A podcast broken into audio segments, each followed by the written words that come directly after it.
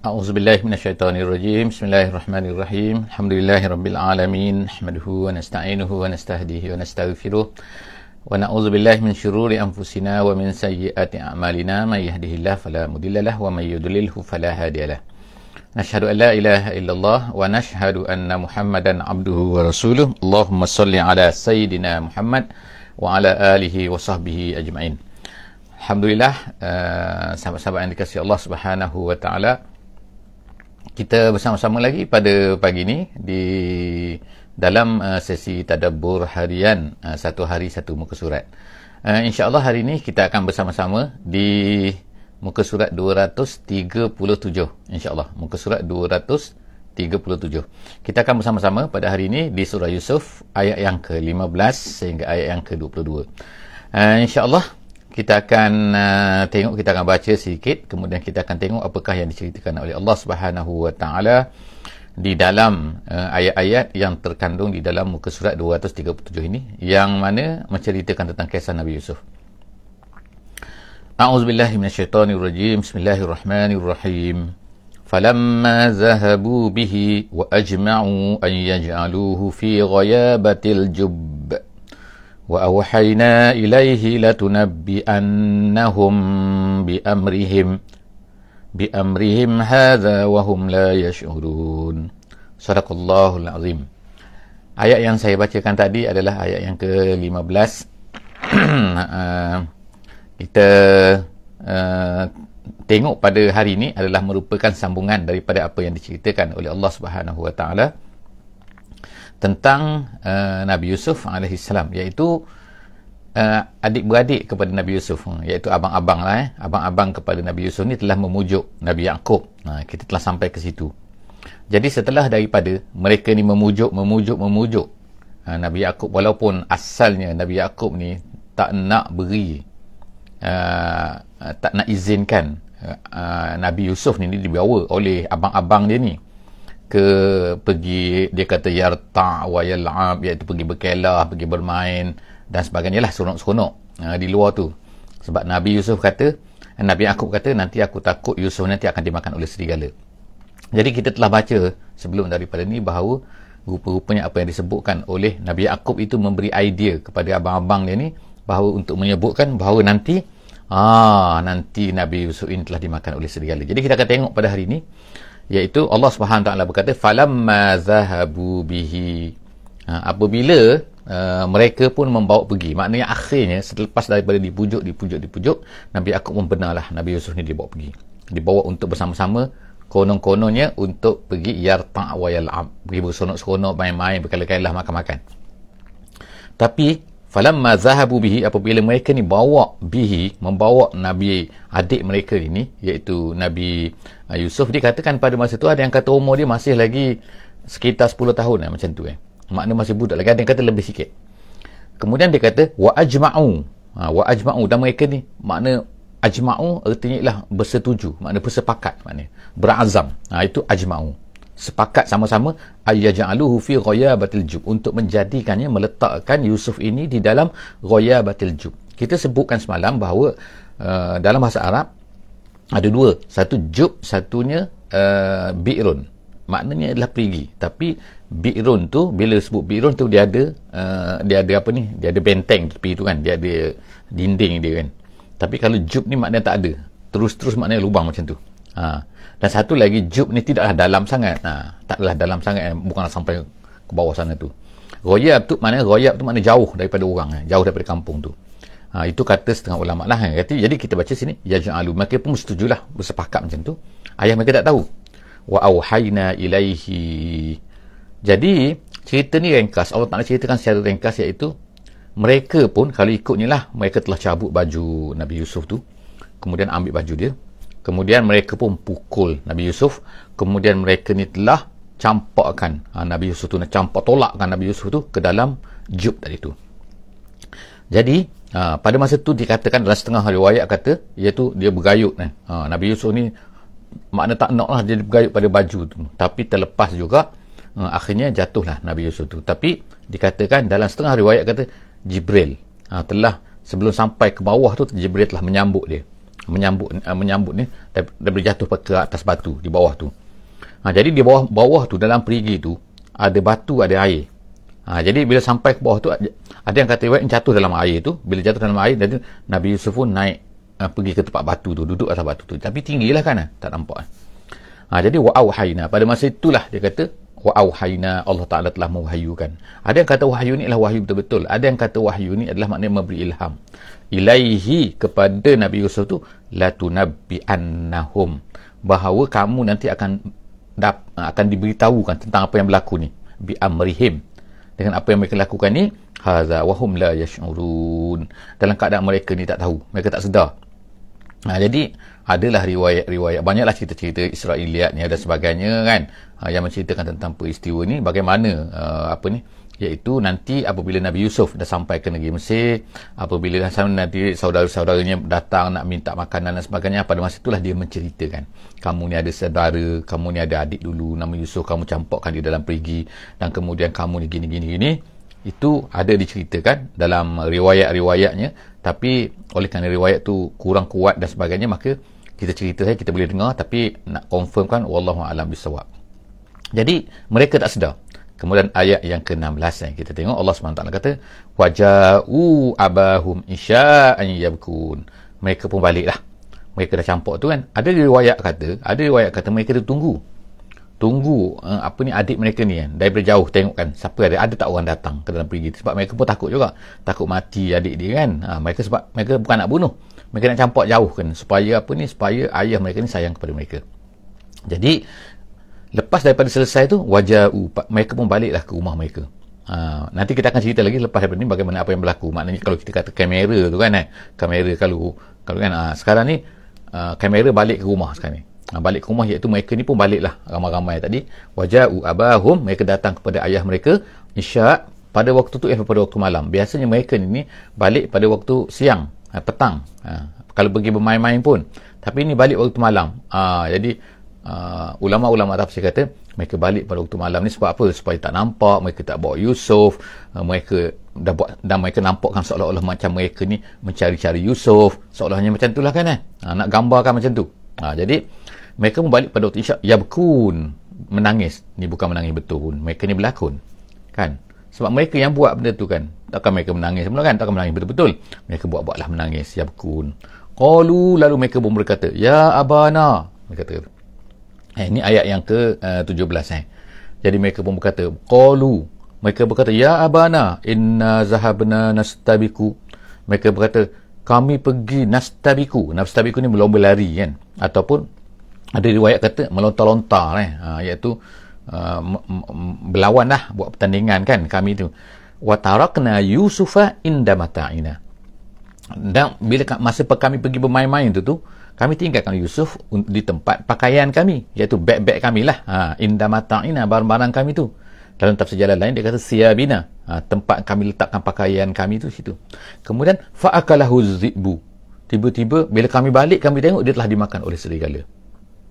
Ha, ni konon-konon lah kan. Mereka ni berlaku mereka ni buat cerita ni. Ha, abang-abang mereka ni kan. Ba'akalah huzzibu wa ma anta bimu'minin lana. Mereka berkata ha, dia kata ayah dia kata. Ha, wa ma anta wa ma anta. Dan tidak adalah ayah ni. Dia kata bimu'minin lana percaya pada kami. Mukmin sini bukan mukmin mukminah tapi mukmin musaddiq mutasaddiq maknanya. Iaitu kamu takkan percaya pada kami. Dia kata ya ayah dia kata. Ha walau kunna sadiqin. Ha. walau walaupun kami dia benar pun ayah tak akan percaya. Tengok kan pemilihan perkataan yang digunakan di dalam uh, ayat ini Allah Subhanahu taala menggunakan walau. Kata ulama bahasa dia kata kalaulah mereka ni benar-benar mereka ni betul-betul mereka ni betul mereka ni yakin mereka ni betul dia tak akan guna perkataan walau. Mereka akan gunakan perkataan inna gitu kan. Inna kunna sadiqin. Sepatutnya kalau orang tu betul-betul maknanya dia yakin dia tu betul maka dia akan guna perkataan inna kunna sadiqin sesungguhnya kami ni benar tapi mereka menggunakan perkataan walaupun kami benar ha, jadi dalam bahasa Arab macam tu bila digunakan macam tu bahawa mereka sendiri pun nak menunjukkan bahawa mereka sendiri pun sebenarnya rasa bahawa mereka ni sebenarnya bersalah tahu sebenarnya mereka ni tak betul pun ha, jadi kalau ayah mereka tak percaya maka logik Sebab apa? Sebab mereka sendiri pun yakin bahawa mereka ni tak betul. Jadi ayah ni boleh boleh bayang dah kan. Ha. Jadi lepas tu apa yang mereka buat? Lakonan mereka lagi kan. Ha. Sandiwara mereka lagi. Mereka kata lagi, di sini dia kata, waja'u ala qamisihi. Ni ayat yang ke-18 insyaAllah. Ayat ke-18 eh. Waja'u, waja'u ala qamisihi. Qamis ni, qamis lah baju kan. Jadi mereka kata, mereka pun pada masa tu bawa, bawa kepada Nabi Yaakob AS ni waja'u mereka bawa ha, datang ala komisi ala komisihi maknanya fauqa fauqa komisihi iaitu di atas bajunya tu bidamin kazib. Dengan meletakkan darah yang tipu. Darah tipu tu maksudnya ialah apa? Dikatakan bahawa mereka ni telah pergi sembelih seekor kambing. Kemudian mereka ambil darah kambing tu. Kemudian mereka lomorkan pada baju Nabi Yusuf Tadi kan uh, mereka cabut baju Nabi Yusuf kemudian mereka campurkan dalam perigi. Jadi maknanya baju tu ada bersama dengan mereka. Jadi mereka nak nampakkan bahawa sebenarnya Nabi Yusuf ni telah dimakan oleh serigala.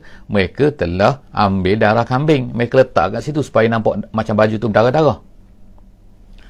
Jadi yang peliknya tengokkan apabila kita ni melakukan satu kesalahan Allah Subhanahu Wa Taala akan jadikan tak perasan kita satu-satu benda tu. Ini yang berlaku lah sampai sekarang bukan? Kalaulah katakan ada orang nak, nak nak tipu dan sebagainya kan. Kadang-kadang kan orang musuh Islam dan sebagainya dia nak nak tipu kan. Kadang-kadang ada adalah akan berlaku lah kan. Selek-selek kan. Yang mana Allah SWT leking-leking yang berlaku situ kan. Allah Ta'ala akhirnya nampak kan bahawa sebenarnya apa yang mereka buat ni tipu. Allah Ta'ala akan dedah kan. Allah Ta'ala akan mesti akan berlaku kan. Jadi walaupun uh, kita kata taklah uh, 100% mungkin akan kita kepada benda tapi maknanya ialah nanti akan ada lah sebagaimana yang, di, yang berlaku ni abang-abang Nabi Yusuf alaihissalam ni, ni mereka ni, ni kan nak tipu ayah dia Nabi Yaakob. Mereka bawa darah mereka bawa baju. Da, baju dengan berdarah. Tapi mereka lupa satu benda. Mereka lupa nak koyakkan baju tu. Takkanlah serigala makan adik dia baju tu sampai tak koyak. Apa jenis serigala yang taring yang macam mana ni kan? Serigala yang baik yang rupanya. Buka baju tu kemudian makan uh, adik dia tu kan. Kemudian bawa lari adik tu. Takkanlah macam tu kan. Ha, jadi kata Nabi kata Nabi Yakub alaihi salam dia kata qala bal sawwalat lakum anfusukum amra. Sawwalat sawwalat artinya makna zayyanat maknanya. Kamu ni memang dia kata perasan ha, rasa benda ni kalau ikutnya sawalat ni lah rasa makna rasa ringan rasa tak ada apa-apa. Kamu buat benda ni lakum anfusukum amra diri kamu merasai bahawa apa yang kamu buat ni kamu rasa kecil kamu rasa ringan kamu rasa tak ada masalah. Rasa remeh kan benda ni Ha, ni adalah kata-kata Nabi. Jadi Nabi aku dah tahu dah. Kan? Ini adalah mesti tipu. Ha, mesti tipu. Kenapa tipu? Tengok kan eh, takkanlah baju ni. Tapi adakah dia ni mengamuk? Adakah dia ni apa dan sebagainya kan? Ini adalah contoh seorang Nabi, seorang Rasul, uh, iaitu Nabi Yaakob AS. Allah Ta'ala gambarkan bahawa dia nak macam mana? Benda tu dah berlaku kan? Jadi dia nak buat macam mana? Ada dia kan dia nak mengamuk, nak bertempik, nak apa kan? Macam orang lah kita kan. Kalau orang hari-hari ni kan? Ada anak kena colik dan sebagainya kan? Eh? Ha, ini tapi dia redha lah dengan apa yang sebab tu lah disebut sebenarnya sabrun jamil sabrun jamil. Sebab tu lah dia kata fasabrun jamil. Sabar je lah ha, gitu lah. Kita kata bahasa Melayu kan. Ha, sabar je lah macam mana kan. Kan nak buat macam mana lagi kan. Dah dah tak ada dah. Ha, Nabi Yusuf dah tak ada dah hilang dah kan. Fasabrun jamil maksudnya sabar yang tidak adalah sampai pukul orang sampai mengamuk dan sebagainya. Sabar. Tu sabrun jamil eh. Sabar yang cantik Ha, kalau dalam bahasa terjemahan kita tu wallahul musta'an ala ma tasifun. Dan Allah sajalah tempat aku ni meminta pertolongan. Hmm, kamu dah apa yang kamu kamu ceritakan macam tu tu kamu sifatkan kamu sebutkan tu itulah. Aku hanyalah aku hanyalah Allah. Hmm, aku hanyalah menyerahkan diri kepada Allah Subhanahu wa taala atas atas apa yang kamu buat tu. Ayat yang ke-19 wajaat sayyaratun sekarang kalau kita kata pula kamera kita ni hmm, kisah kita ni beralih pula. Babak kita pergi kepada dalam perigi pula. Ha, masuk dalam perigi sekarang. Kita tengok kamera dalam perigi sekarang ni kan. Ini seolah-olahnya lah kan eh. Jangan kata angkat kamera kan tapi maknanya cerita tu beralih sekarang ke dalam dalam tempat Nabi Yusuf tu. Sebagaimana kita sebut tadi bahawa ada setengah riwayat mengatakan bahawa abang-abang dia ni dia tak tinggalkan macam tu. Tapi dia tengok dulu tunggu dulu kan. Apa yang berlaku kepada ni. Jadi tiba-tiba pada masa tu datanglah eh. wajaat sayyaratun. Tiba-tiba datanglah sayyarah eh. bukan kereta. Sayyarah maknanya orang-orang pengembara-pengembara ataupun kafilah-kafilah uh, musafir yang lalu ke tempat tu. Wasayyaratun jadi yang katanya lah datang daripada Madian. Jadi mereka tinggal tak jauh daripada Madian datang Madian nak pergi ke Mesir. Jadi on the way tu kan. Jadi mereka pada masa tu wajah as-sayyaratun fa'arsalu waridahum. Mereka pun menghantar. Warid warid ni maknanya orang yang pergi mencari air Ha, jadi mereka yang berjalan daripada pasir macam itulah cara dia kan. Kafilah maka adalah petugas-petugas yang akan pergi cari air. Jadi orang panggil benda tu warid. Eh. Warid tu orang yang pergi mencari air. Jadi mereka pun hantarlah orang cari air mereka. Jadi mereka pun sampai ke perigi tu fa'adla dalwah. Jadi mereka pun menghulurkan timbanya. Timba timba tu milik mereka sebab tu dia kata dalwah sebab tempat tu biasa tak ada timba kan. Jadi mereka memang dah bawa timba siap-siap. Jadi dia hulurkan timba, tiba-tiba mereka angkat timba tu tengok-tengok. Jadi Nabi Yusuf ni bila dia hulurkan orang hulurkan tali tu kan ambil air dipegang kepada tu. Jadi mereka angkat berat tengok-tengok. Apa ni? Qala ya bushra. Dia kata ya bushra ni satu kalimah satu kata-kata Arab dalam bahasa Arab nak menunjuk. Eh apa ni? Masya Allah. Ah, macam tu lah kalau kita sekarang kan. Maknanya sangat gembira. Eh apa ni? Dapat orang. Ha, gitu. Haza gulam dia kata. Ini adalah budak dia kata. Haza gulam ini ada orang budak eh. wa asarruhu bida'ah jadi di sini wa asarruhu jadi mereka menyembunyikannya. Ha bid'ah. Bid'atan maknanya sebagai barang, barang barang dagangan, barang jualan. Jadi apa maksud wa asarru ni? Inilah cerita salah satu pendapat mengatakan bahawa pada masa itulah datanglah abang-abang Nabi Yusuf. Ha inilah yang kita cari dia ni lari, dia ni hamba kita. Ha, dia kata. Dia ni hamba kita. Hamba kita maknanya hamba kita yang lari ni. Ha, awak nak ke? Ha, dia kata. Ha, jadi lepas tu dia kata apa nak? Wallahu alimun bima ya'malun. Allah Taala tahu apa yang mereka buat ni. Ha, sebab tu dia kata wa asarruhu bidah. Jadi mereka jual tu jual adik mereka tu. Mereka katakan bahawa adik mereka ni hamba. Ni satu pendapat lah katakan. Ha, jadi mereka pun jual sebagai bida'atan makna barang dagangan. Sampai ke situ ha, Allah Ta'ala sebut tengah-tengah tu wallahu alimun bima ya'malun. Allah Ta'ala tahu apa yang mereka lakukan. Sebenarnya bukan hamba tapi ini adik mereka kan. Ha, mereka hamba yang lari tu kan. Wasyarauhu bisamanin bakhsin. Lalu dijual lah wasyarauhu maka dijual lah adik mereka ni ni bisamanin bakhsin. Tu satu pendapat lah kata kan dengan harga bisamanin dengan harga bakhsin maknanya murah maknanya. Ha, bakhsin. Ha, jadi lepas tu berapa harga dia? Disebutkan dalam Quran ini darah darahima ma'dudah. Ha, minta maaf ya, ayat yang ke-20 ya. Ha, insyaAllah ayat yang ke okay, ayat yang ke-20 Ha. Jadi mereka menjual tu kan dengan harga yang murah. Lepas tu, berapa murah tu? Darahima ma'dudah. Berapa dirham saja? Ada yang kata 20 dirham dia. Ada yang kata 22 dirham. Maknanya sangat murah lah tu. 20 dirham. Berapa sen sangat kan? Kita kata kan? Ha, pada zaman tu kan? Maknanya dirham. Dirham ni duit perak. Jadi, lepas daripada tu, selepas tu, darahima ma'dudah. Wakanu fihi minaz zahidin mereka memang tak nak sangat barang tu. Mereka tak nak sangat budak ni. Ha gitulah macam. Alah ambil lah ambil lah macam itulah. Kita tak nak. Zahidin tu maknanya zuhud maknanya. Zuhud tu maknanya tak perlu. Ha, tak perlu. Asal perkataan zuhud kan. Yang dikatakan kita tu zuhud zuhud zuhud tu maknanya zuhud ialah apabila seseorang itu macam tak perlu sangat kepada dunia tu ha, tu. Itu yang di, di apa ni?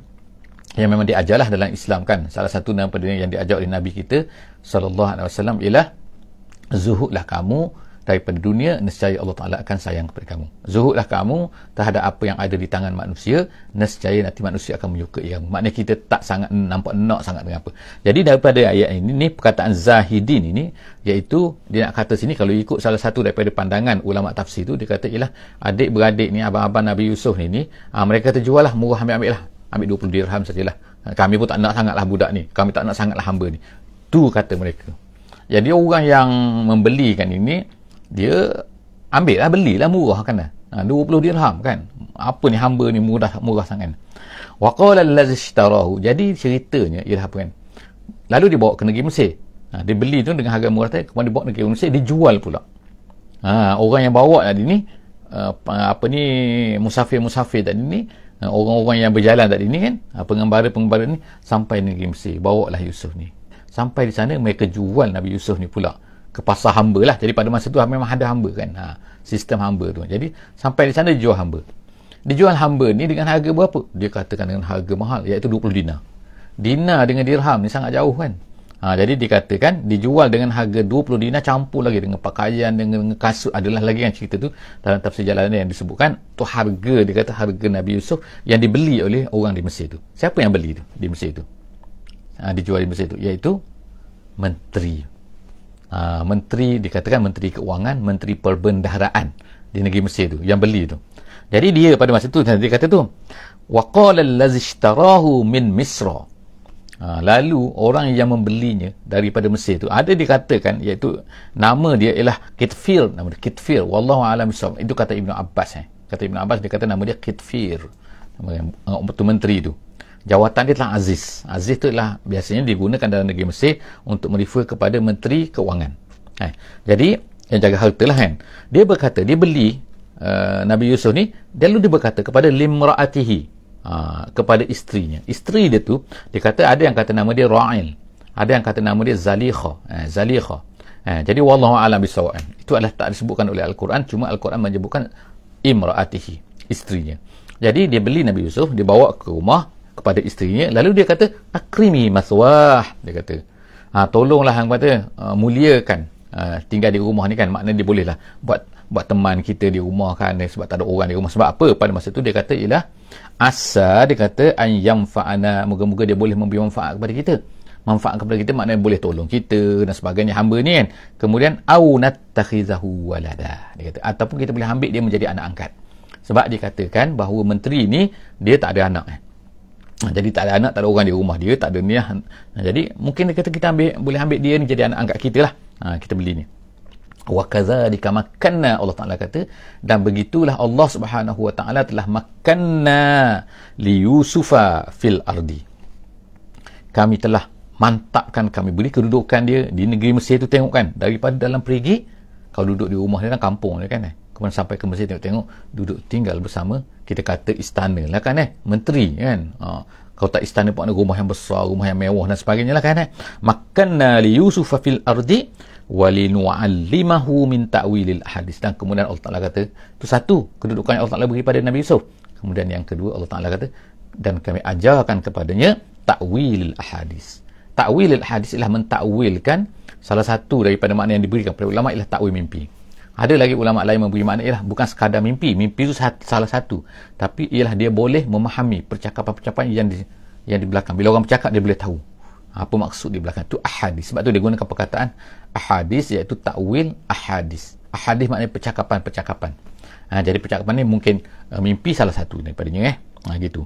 Kemudian wallahu ghalibun ala amrihi dan Allah itu ghalib ala amrihi. Ghalib maksudnya ialah yang menguasai yang dia nak boleh buat dia nak buat apa-apa dia boleh buat kemudian walakin aksarun nasi la ya'lamun tapi ramai manusia tak tahu ramai manusia iaitu orang-orang kafir, orang-orang yang tak nak beriman, orang-orang yang tak nampak dia tak tahu bahawa sebenarnya Allah Subhanahu wa taala apa yang dia nak buat dia akan jadi. Tak boleh tak ni kan.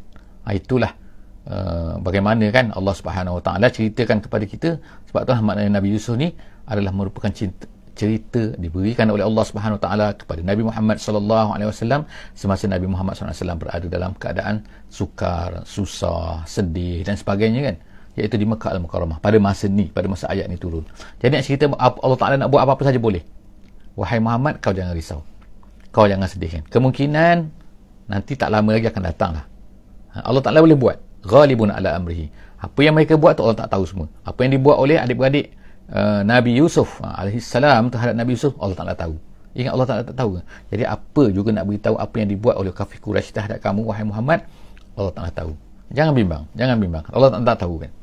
Jadi seterusnya uh, ayat seterusnya ialah uh, apa ni ayat yang ke-22. Uh, kita tengok ayat yang ke-22 insya-Allah.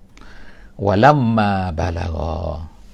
Dan apabila telah sampai asyuddahu uh, kekuatannya kita. Maksud kekuatannya iaitu Nabi Yusuf lah sekarang cerita Nabi Yusuf ni. Apabila telah sampai Nabi Yusuf tu sampai kepada tahap asyuddah Syuddah tu kuat iaitu dikatakan umur dia 30 ataupun 33 macam tu.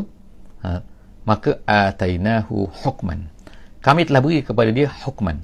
Hukman tu dalam tafsir kata ialah hikmah. Makna hikmah ni makna ialah kebijaksanaan. Iaitu dia boleh kebijaksanaan satu benda iaitu cerdik lah kita kata. Nah, cerdik kan. Cerdik iaitu dia boleh nampak satu benda tu ah.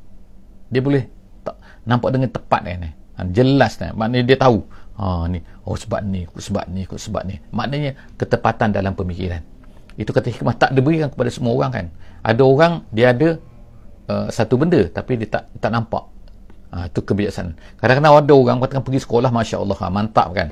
Dia boleh uh, score 4 flat, 4 flat, 4 flat. Contohlah katakan, mesti dapat A+, A+, A+. Bila, bila exam kan. Tapi dia tak tak ada kecerdikan. Ha, tak ada boleh nampak kan. Kenapa ni macam ni? Kan, dia boleh hafal. Ha, kebijaksanaan hafalan. Jadi itu bukan hikmah nama dia. Allah Subhanahu Wa Taala berikan ini sebelum daripada uh, apa ni Nabi Yusuf ni, ni dia ini menjadi nabi ni. Dia kata walamma balagha ashuddahu atainahu hukman dan kemudian ilman ha, ilman yang kedua Allah Ta'ala beri dia ilmu. Jadi hikmah ni artinya ialah hikmah ni, ni bukan belajar di sekolah. Ha, tapi ilman satu lagi ilmu iaitu kefahaman. Disebutkan dalam tafsir jalan lain dia kata maksudnya fiqhu fid din. Iaitu memahami dalam agama mana benar mana salah. Dia memang anak seorang, seorang rasul anak seorang nabi. Dia tahu dia ni siapa kan? Ayah dia dia tahu siapa ayah dia tapi dia telah dipisahkan oleh ayah dia. Jadi uh, oleh apa ni uh, daripada ayah dia oleh uh, abang-abang dia.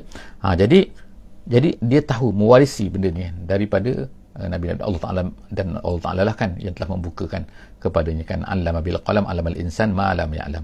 Jadi seterusnya pada akhirnya Allah Taala kata wa kadzalika najzil muhsinin. Dan begitulah Allah Subhanahu wa taala membalas orang-orang yang baik. Makna orang baik ni makna ni muhsin sini ialah Nabi Yusuf AS adalah seorang muhsin. Jadi kalau kita pun kita orang muhsin kita orang muhsin kita jangan takut ni Allah Ta'ala mesti akan memberi kebaikan kepada seseorang tu. Kalau dia muhsin. Muhsin kepada orang ramai muhsin kepada mak bapak dia muhsin kepada siapa-siapa saja lah kan. Yang klinik dia ni adalah orang yang baik. Allah Ta'ala jangan jangan takut. Allah Ta'ala mesti akan membalas najzi. Dan begitulah Allah Ta'ala kata sebagaimana berlaku kepada Nabi. Dan begitulah wahai Muhammad kamu adalah seorang muhsin yang berada di Mekah ni. Allah Ta'ala tak akan biarkan kamu ni begitu saja. Berterusan dalam keadaan ditindas dan dizalimi dan disakiti oleh orang-orang Quraisy ni. Ha, jadi Alhamdulillah ha, setakat tu hari ini sesi kita insyaAllah kita akan sambung lagi cerita kita kan setelah daripada sekarang ni Nabi Yusuf telah stabil berada di rumah uh, apa ni uh, Aziz uh, Mesir tadi tu uh, iaitu ataupun nama dia ialah sebagaimana kata Ibn Abbas Kitfir maka insyaAllah jumpa lagi dalam sesi akan datang. Aku qouli hadza wa astaghfirullahalazim li wa lakum taufiq wal hidayah. Assalamualaikum warahmatullahi wabarakatuh. بسم الله الرحمن الرحيم والعصر إن الإنسان لفي خسر إلا الذين آمنوا وعملوا الصالحات وتواصوا بالحق وتواصوا بالصبر